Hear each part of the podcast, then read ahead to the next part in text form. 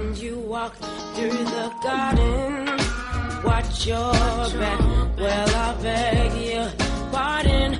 Walk the straight and narrow track. If you walk with Jesus,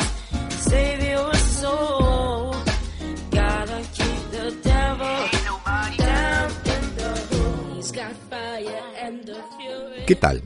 Bienvenidos al octavo programa de Podcast 4x4.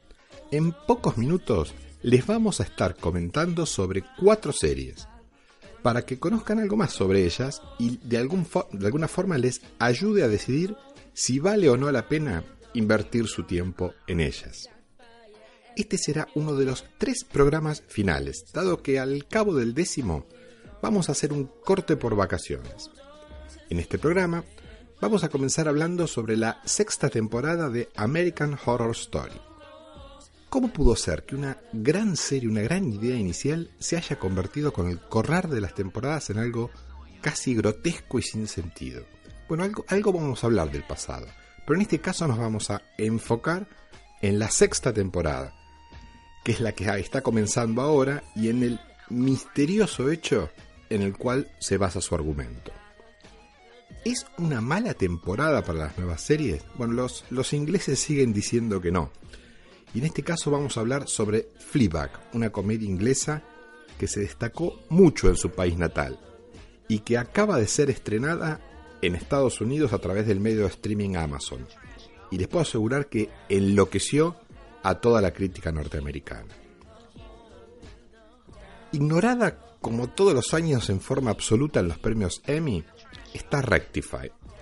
Una serie que lleva el mismo resultado o el mismo derrotero que en su momento tuviera The Wire. Por un lado, la crítica la considera una de las tres o cuatro mejores series del momento, pero por el otro, nadie la mira y por ende los premios la ignoran.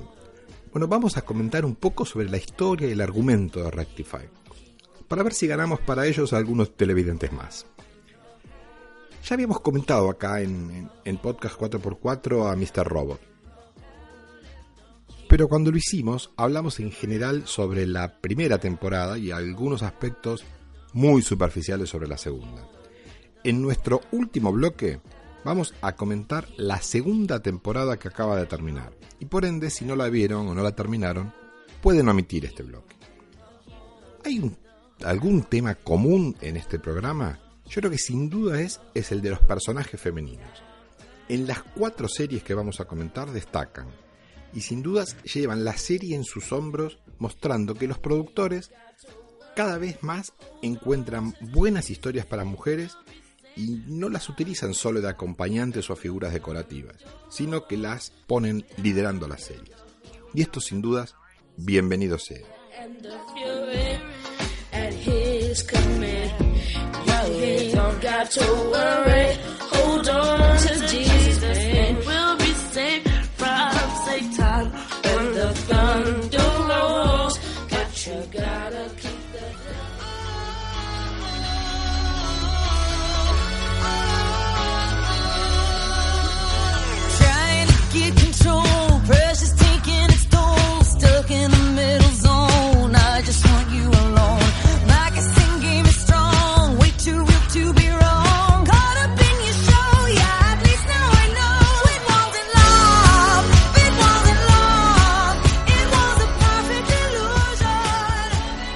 Cuando comenzó American Horror Story en octubre de 2011, con su primera temporada, la cual sin dudas es la más lograda, empezó como una especie de antología de relatos de terror.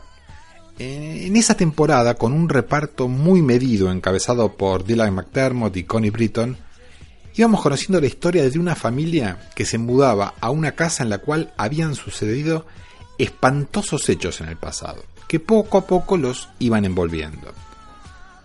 Ryan Murphy, el showrunner, tomaba para ir recreando algunas de las, de las cosas que van sucediendo en la casa, tomaba crímenes históricamente reales, en los cuales los iba convirtiendo en tramas que de alguna manera se relacionaban con los protagonistas.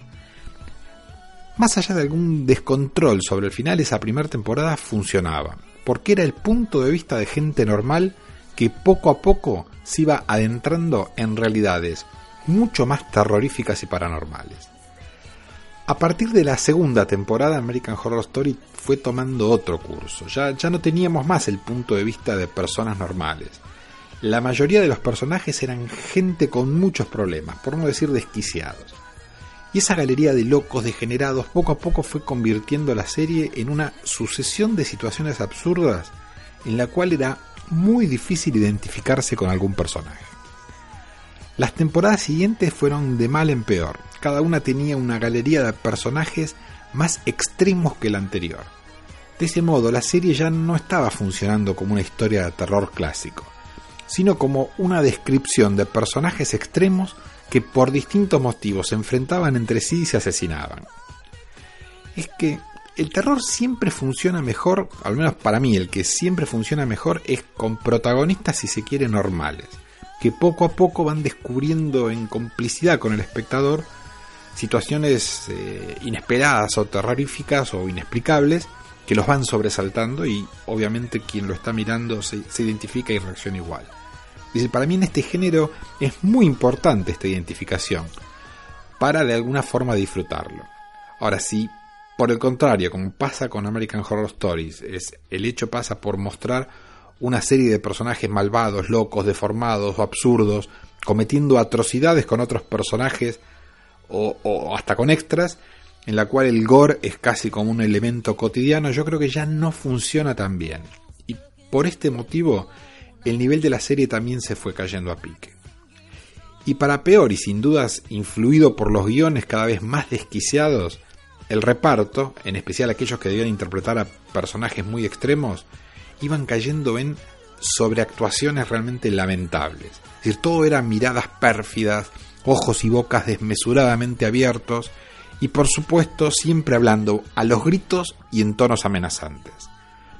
Estos problemas produjeron que una serie que pintaba realmente para algo grande poco a poco fuera perdiendo el nivel y todo se volviera casi paródico. Bueno, este año por suerte en la sexta temporada, al menos en los tres primeros capítulos que pudimos ver, todo parece volver al esquema inicial, al esquema de la primera temporada.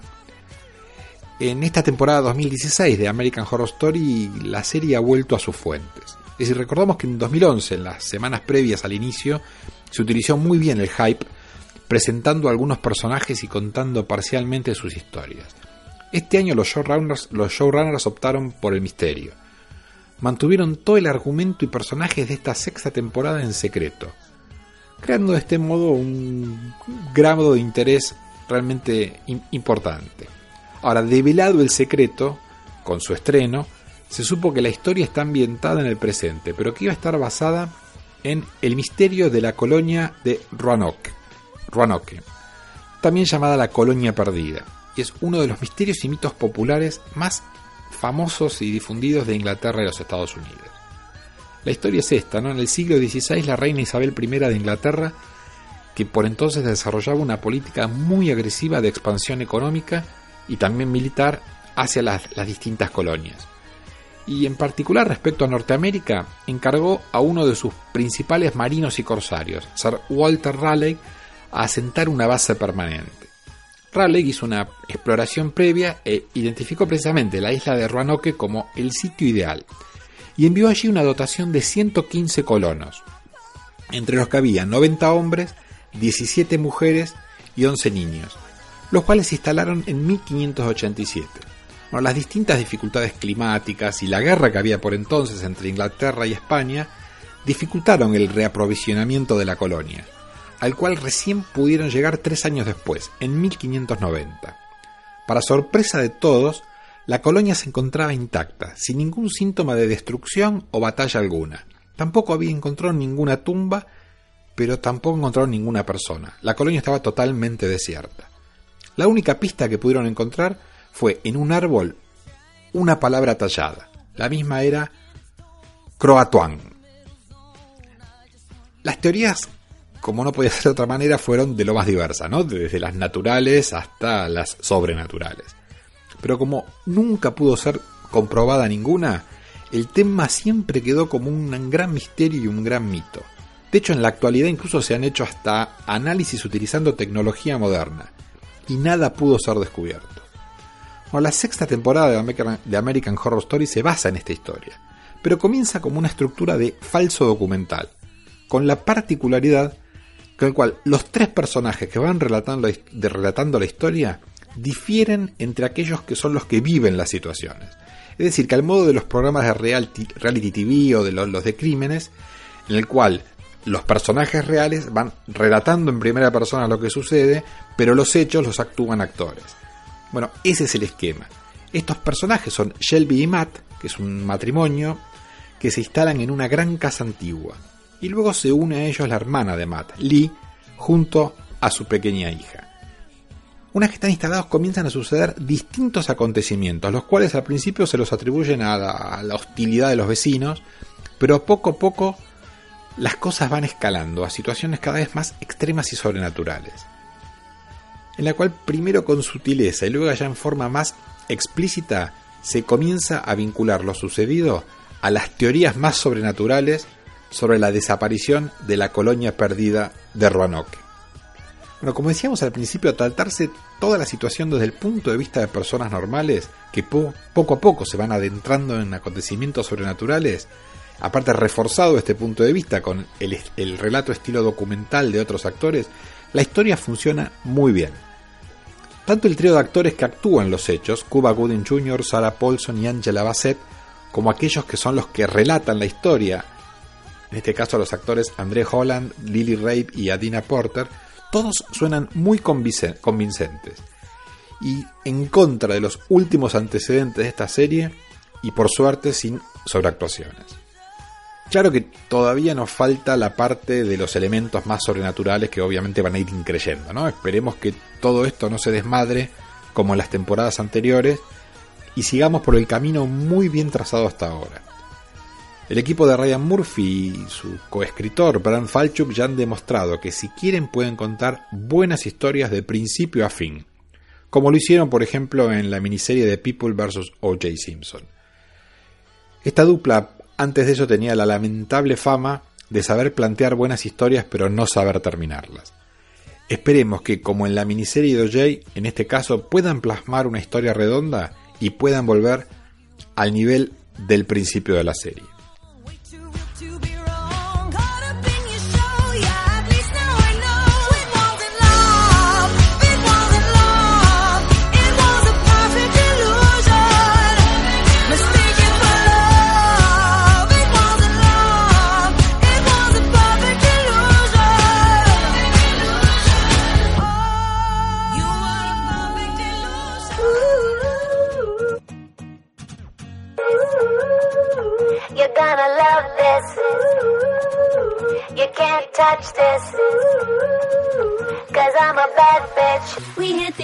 Right up to the rooftop. The bass is pumping, make me wanna screw the top off. Yeah, we'll be drinking and nobody's gonna stop us.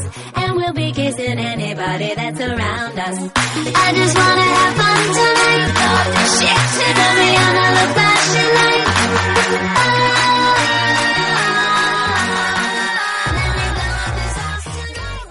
Cuando se preguntan cómo hacen en Gran Bretaña para tener tantos grandes actores, sepan que hay una tradición, hay una escuela creada que funciona de ese modo hace muchos años.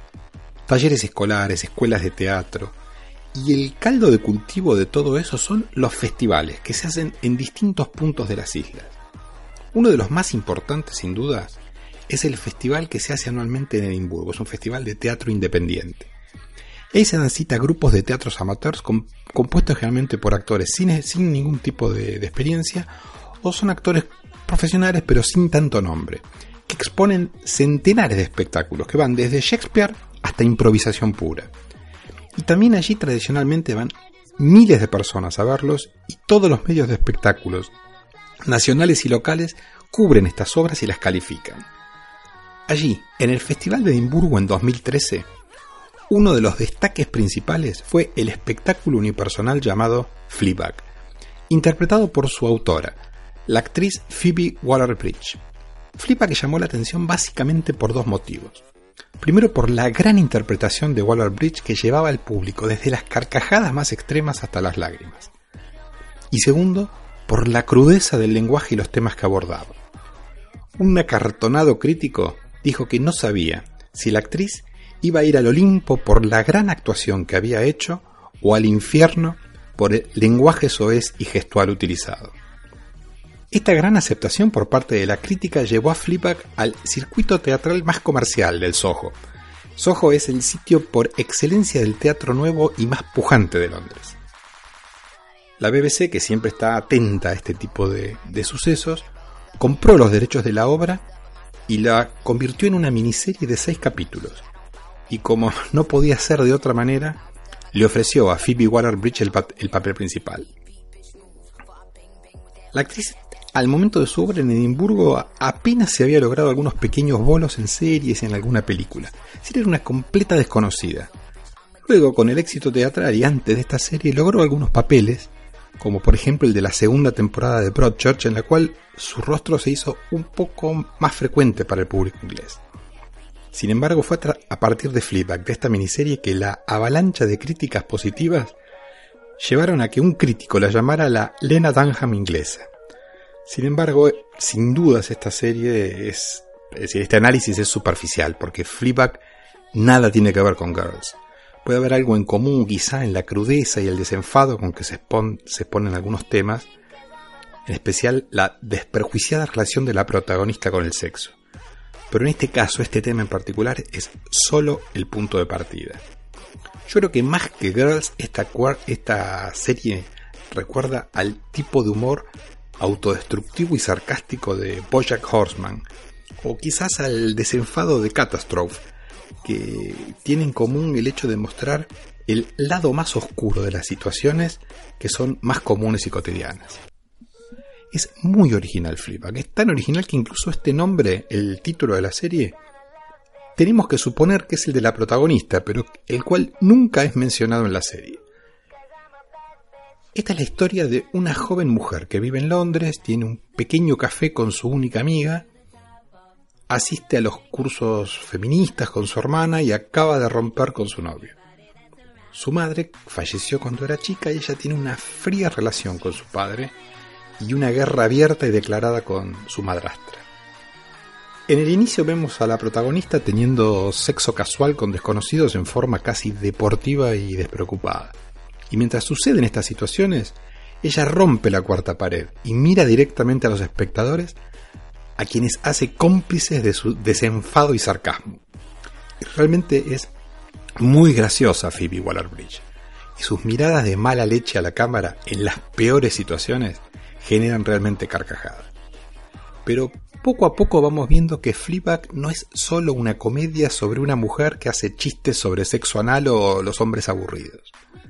Detrás de esa mujer que parece ser todo hormonas y nada de corazón, vamos descubriendo que ella era alguien que sí tenía un corazón y que por algún motivo algo o alguien se lo rompió.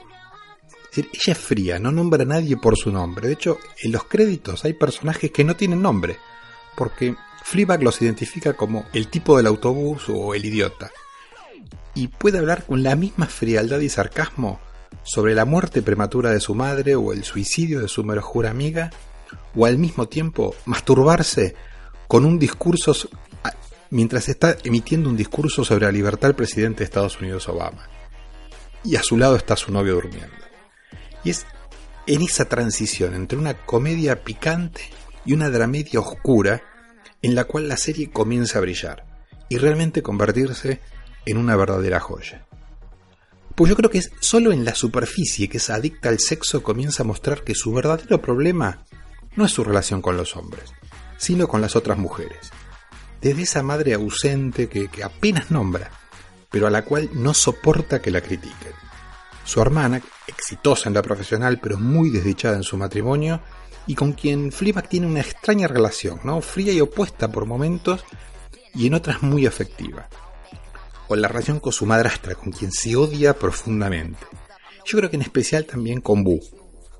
Esa amiga perdida a quien conocemos en pequeños flashbacks que nos muestran que nadie en su vida logró llegarle tan profundo.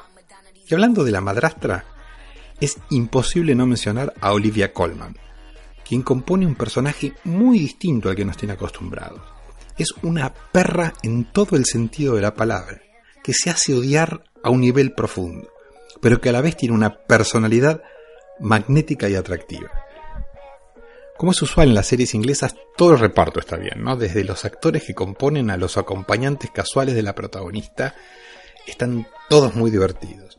Y Phoebe Waller, eh, Phoebe Waller-Bridge por- es, yo creo que tiene un papel consagratorio. Es ese tipo de actrices o actores que solo necesita una media sonrisa o levantar una ceja para hacernos reír.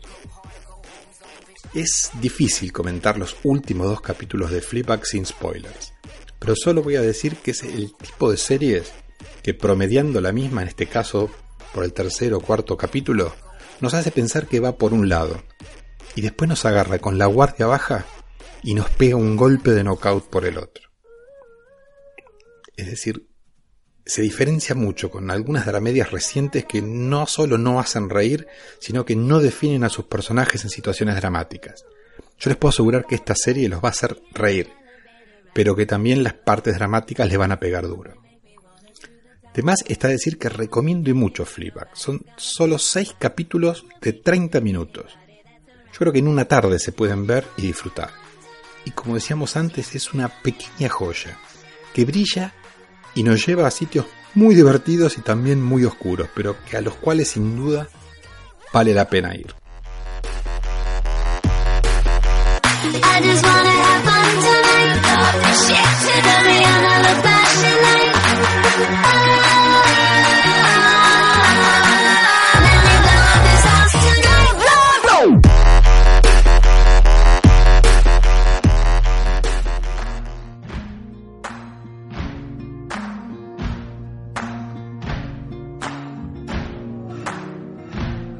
Can run on for a long time, run on for a long time, run on for a long time. Sooner or later, gotta cut you down. Sooner or later, gotta. No se puede empezar a hablar sobre Rectified sin primero mencionar a Ray McKinnon, quien seguramente muchos de ustedes lo deben conocer como actor, dado que participó en series populares como Deadwood o también en Sons of Anarchy, y en otros papeles chicos en numerosas series y películas. Sin duda, su nombre y su cara está más asociado a su carrera como actor, en este caso actor de reparto, que como director. En la tarea de esta dirección, él en realidad pegó el salto de la mano de su esposa, Lisa Blunt, fallecida en 2010, quien lo llevó un poco a, a esta tarea y juntos ganaron un Oscar al mejor corto por The Accountant. Luego dirigió un par más de películas independientes hasta que finalmente presentó al Sundance Channel el proyecto de Rectify, el cual podríamos decir que fue llamativamente aprobado. Digo llamativamente porque Rectify es, es una historia difícil, incluso para un canal cuna de lo indie como es el Sundance, pero el tipo de serie que es de cocción muy lenta y complicada es difícil entrarle al principio, pero es el tipo de historias que cuando se le da el suficiente tiempo para comprender a cada uno de sus personajes, los cuales son la base de la serie, se disfruta y mucho. Rectify es la historia de Daniel Holden, un joven de 17 años, es decir, apenas un adolescente, cuando por la muerte de su, de su novia es condenado a muerte. Luego pasa 19 años en una celda solitaria esperando su ejecución. Y es liberado gracias a un tecnicismo descubierto por quien era en ese momento el abogado de su hermana Amanza, la cual nunca lo, lo, abandonó.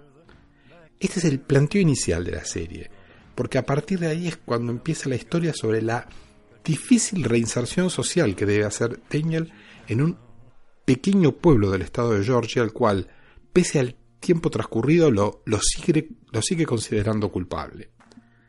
También es la historia más cercana, ¿no? la de la familia de Daniel, quien no logra encontrar un lugar entre la críptica personalidad del retornado hijo y la reacción de ese pueblo que lo, que lo rechaza. Como decíamos antes, Rectify es una serie de personajes, por ende es el corazón de la serie y muy importante es su reparto. Aiden Young encarna al, al protagonista, a Daniel Parma, que es un hombre el cual tras haber pasado gran parte de su vida en una cárcel, en lo que se llama el pasillo de la muerte, el lugar donde van los condenados a muerte que se encuentran aislados de todo otro contacto y para los cuales cada día puede ser el último. Es- Esta experiencia de vivir ahí 19 años cambió definitivamente su personalidad. Le cuesta manifestar cualquier tipo de sentimiento y es una persona que para cada situación es reflexiva y silenciosa. Pese a lo cual también ha desarrollado un curioso sistema de percepción sobre su entorno. Es decir, él puede detectar perfectamente en su entorno y su familia, diferenciando la, la sensación de aceptación real o de hipocresía frente a una situación inmanejable. Es decir, sin duda Daniel Palmer es un gran personaje. Y uno de los que lo acepta, uno de los que lo aceptó siempre es su hermana, Amantha Holden, la cual es interpretada por la actriz Abigail Spencer. Amantha es la única de la familia que siguió peleando por su causa, incluso cuando todo parecía perdido, cuando ya parecía que lo iban a ejecutar a Daniel, ella siguió peleando hasta el fin y finalmente logró la liberación. Pero la logró a costa de relegar su propia vida. Es es una persona apasionada, que parece tener todo claro, pero siempre solo cuando se trata sobre terceros, porque respecto a ella misma le es muy difícil enfocar su situación personal. Otro gran per- personaje de la serie es Ted Talbot Jr., quien es interpretado por Clayne Crawford. Ted Jr. es el hijo del nuevo marido de la madre de Daniel, a quien ella lo trata como un hijo más, y para sorpresa de Daniel cuando sale, ella a su madre la llama mamá. Eh, Ted maneja el negocio de, de- su padre, de, el nuevo marido de la madre de, de Daniel, pero él quiere el negocio de el negocio del padre fallecido de Daniel, es decir, eh, cuando sale eh, Daniel de la cárcel, Ted Jr. siente como que lo van a desplazar y siente amenazada su situación de heredero natural de ese negocio y de heredero natural de esa familia. Entonces rechaza todo aquello que viene de- por, parte de, por parte de Daniel. Incluso resiente mucho la buena relación que tiene su esposa con, con Daniel, hasta con celos y agresión. Es decir, Ted, Ted Jr. es lo más cercano que en Rectify podemos tener sobre un villano. Sin embargo, es tan buena la, interpretación de Clayne Crawford que cada uno de sus actos siempre puede verse como una reacción natural humana frente a situaciones que invaden su, su zona de confort. Como decíamos antes, la, la causante de toda esta locura de Ted Jr. es su esposa Tony Talbot, la esposa de Ted, quien es interpretada por la australiana Adelaide Clements, a quienes seguramente quienes vieron la, la miniserie inglesa con Benedict Cumberbatch de Paradise End seguramente la van a reconocer. Casada con Ted Jr. siente primero fascinación y luego atracción por Daniel, situación que obviamente le genera conflictos con, con su esposo. Eh, Tony es una persona profundamente religiosa que trata de convertir a todos los a todos en su entorno la trata de convertir a su fe. Y tiene una visión un poco inocente y pueblerina de la vida. Bueno, por lo menos este es el punto de partida del personaje, porque después, a medida que avanza la, la serie, la cual recordemos que ya vamos por la tercera temporada, eh, este personaje evoluciona como todos. Y para, para Daniel, cuando, cuando sale de la cárcel, es especialmente duro la, la reacción que ve en su madre, Jane Talbot, quien enviudó su, durante su cautiverio y se volvió a casar con Ted Talbot, quien es ahora el padrastro de, de Daniel. Y de alguna forma y en forma forzada trata de incluir a su hijo pese a experimentar un profundo sentimiento de culpabilidad porque ella fue una de las que en un punto abandonó su causa y de hecho rehizo su vida con una nueva familia. Pero al mismo tiempo tampoco termina de perdonar a Daniel por todo aquello lo que él le hizo sufrir a la familia. Y no está tan segura como, por ejemplo, Amantha sobre su inocencia. Como ven, Rectify es parte de la, es la historia de una familia y de un pequeño pueblo de Georgia que vive con sus miserias y sus grandezas, con una vida que era relativamente normal y en el cual cambió para todos a partir de la liberación de Daniel Holden. De hecho, Daniel es una especie de catalizador, ¿no? Que desnuda todas las miserias de las personas en ese pequeño entorno. Y sin darse cuenta él, porque le es realmente muy difícil reajustarse después de 19 años a una sociedad y poco entiende. Daniel va presenciando cómo a su alrededor hay un circuito de agresiones e hipocresías en donde el único bálsamo que tiene, o los dos únicos bálsamos que tiene, son la lealtad de su hermana Amantha y la dulzura y la compañía de Tony. Eso es Rectify. Cada uno de estos personajes los toma, los desmenuza y los expone en una forma cruda y sin anestesia. Analiza las reacciones de los personajes y los va haciendo evolucionar en situaciones cada vez más complejas. Y este esquema, que puede sonar un poco árido, funciona porque tiene un guion muy potente y una galería de actuaciones que en cualquier otra serie de una cadena, de canal o de cable, sin duda hubiera merecido varios premios. Es realmente algo mágico, como un productor y director casi sin antecedentes y un grupo de actores de hasta este momento de segundo orden alinearon los planetas y produjeron una serie de este nivel. Pues les puedo asegurar que Rectify, sin dudas, es de lo mejor que se hizo en los últimos tiempos.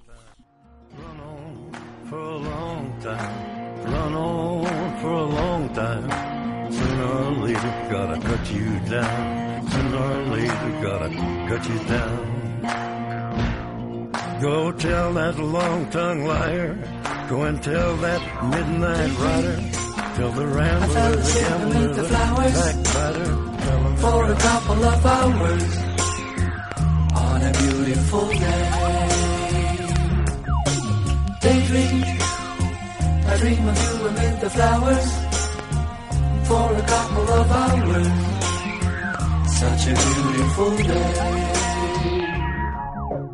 Antes de empezar a comentar sobre la segunda temporada de Mr. Robot, sepan que en este caso voy a utilizar spoilers. Es decir, que si les interesa saber sobre qué va esta serie, pero sin avanzar demasiado sobre su trama, pueden escuchar nuestro segundo programa, el segundo programa del podcast 4x4, en el cual hablamos sobre el tema, pero con las restricciones de no avanzar sobre- demasiado sobre la trama. Ahora, en este caso, vamos a dar detalles sobre lo sucedido, por lo cual, si no lo vieron y deciden llegar hasta aquí, nos despedimos hasta el próximo programa y muchas gracias por escucharme. Bueno, ahora para el resto. En este programa hemos hablado de un tema bastante recurrente, es decir, la fuerza de los personajes femeninos.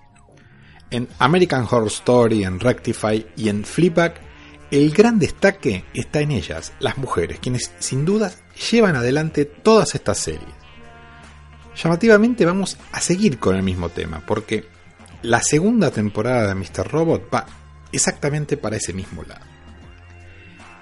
En la primera temporada todo estaba piloteado por los hombres, es decir, el centro de la serie era Elliot, el protagonista, con su locura, su relación con su padre, el cual a su vez era el, arte, el alter ego, y esa voz en off omnipresente, ¿no? que nos relataba todo desde su punto de vista. Hasta que Elliot no quisiera que supiéramos algo, por ejemplo, quién era su padre, quién era su hermana o cuáles eran sus verdaderos planes para con el movimiento F Society, no lo sabíamos. También el, otro punto de vista que tenía la serie era bastante masculino, porque estamos hablando del American Psycho Tyler Wellick, ese ejecutivo ambicioso, ¿no? que en la vida personal podía hasta utilizar el sexo como una herramienta de poder y que no dudaba en llegar hasta el asesinato para lograr sus cometidos. Tyler era la otra historia que el showrunner nos mostraba, dejando al resto de los personajes un poco en un segundo plano. Todo cambia ahora en la segunda temporada. Mr. Robot se convierte en una serie mucho más coral, fundamentalmente porque junto a Elliot aparecen cuatro personajes femeninos que comienzan a compartir el protagonismo y también a tener su propio punto de vista. En el comienzo, Elliot, en el comienzo de la segunda temporada, está en lo que parece ser una especie de retiro voluntario, quizá con el objetivo de limpiar de su personalidad la de su padre, ¿no? De, de quitar a su padre de su ser consciente.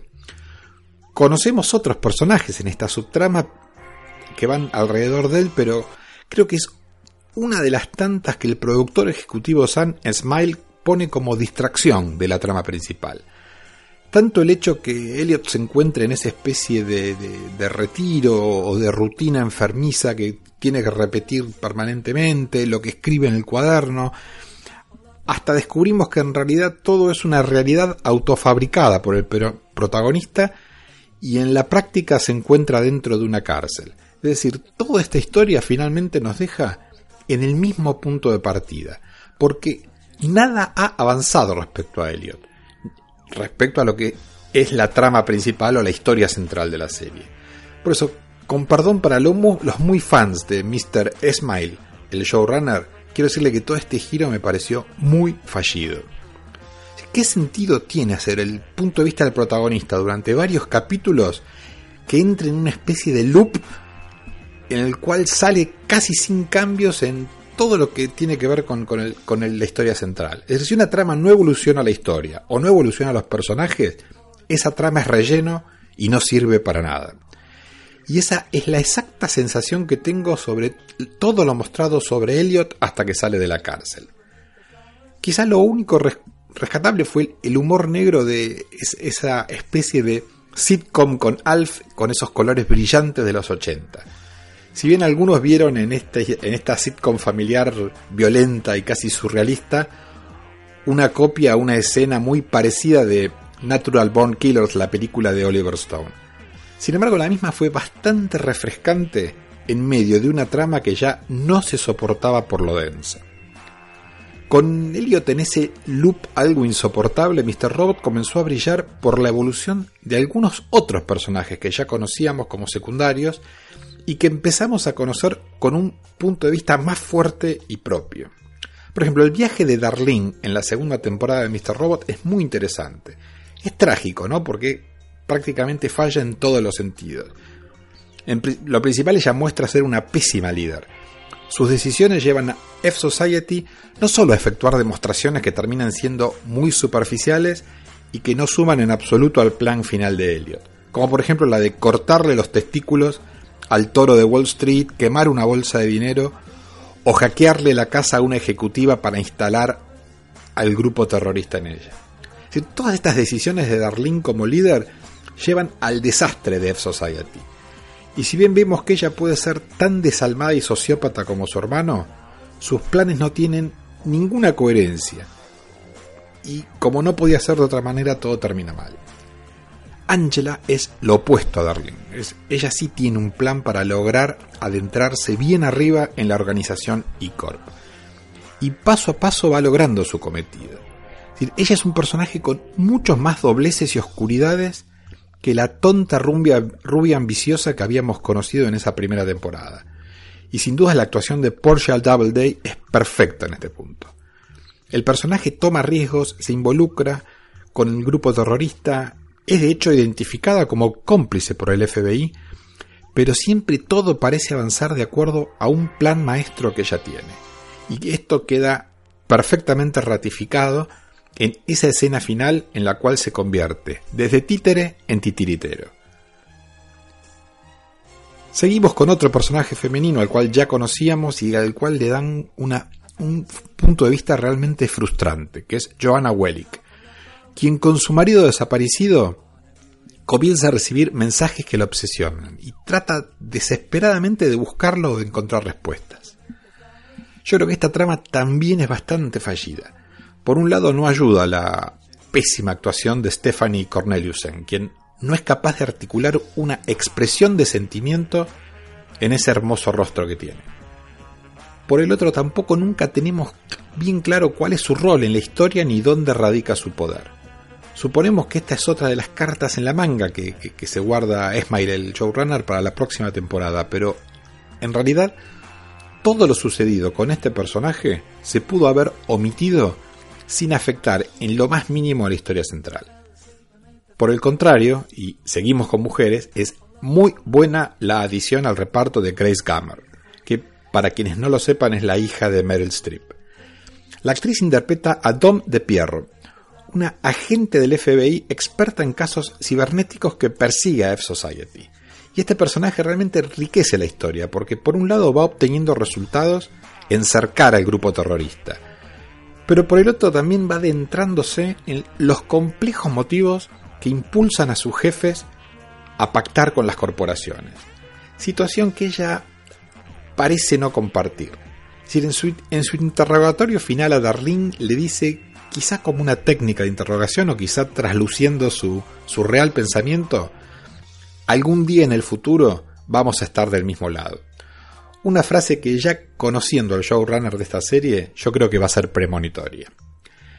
En síntesis, una segunda temporada con claro oscuro la de Mr. Robot. Sin dudas no fue tan redonda en lo argumental como la primera, con algunas tramas circulares que no llevaron a nada, pero con algunos personajes que crecieron, evolucionaron y se convirtieron en jugadores muy interesantes de ver de cara a la próxima temporada. Obviamente ya no hablamos de sobre quienes odian esta serie, que sin dudas lo sigue habiendo porque pero yo creo que ya a esta altura se bajaron de la serie.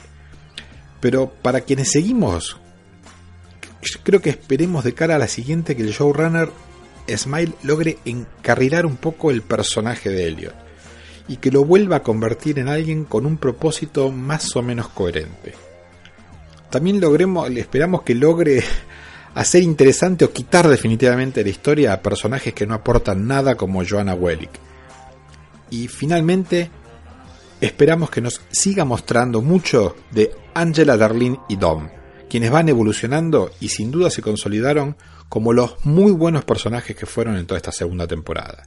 Es decir, como era inimaginable al principio, una de las grandes esperanzas de esta serie ahora pasa por sus personajes femeninos.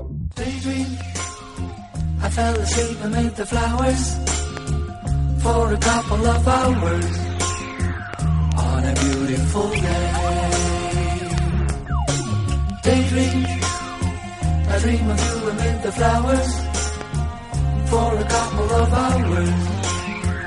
Such a beautiful day. When you walk through the garden, watch your back. Well, I beg you, pardon. Walk the straight and narrow track.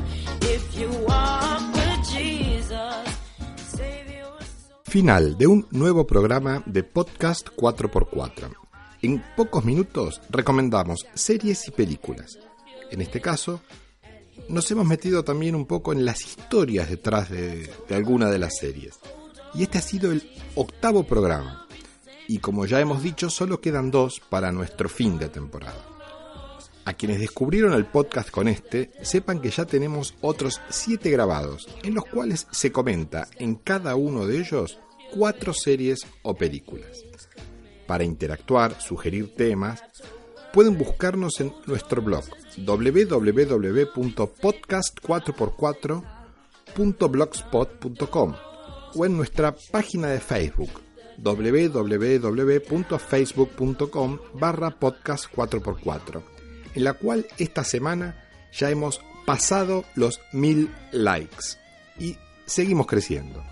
También pueden hablarnos a través de la cuenta de Twitter del programa. Podcast 4x4, las dos veces el 4 en número. Mi nombre es Fabián Rodríguez. Pueden encontrarme en Twitter en mi cuenta arroba fabrod. Muchas gracias nuevamente por escucharme y hasta el próximo programa.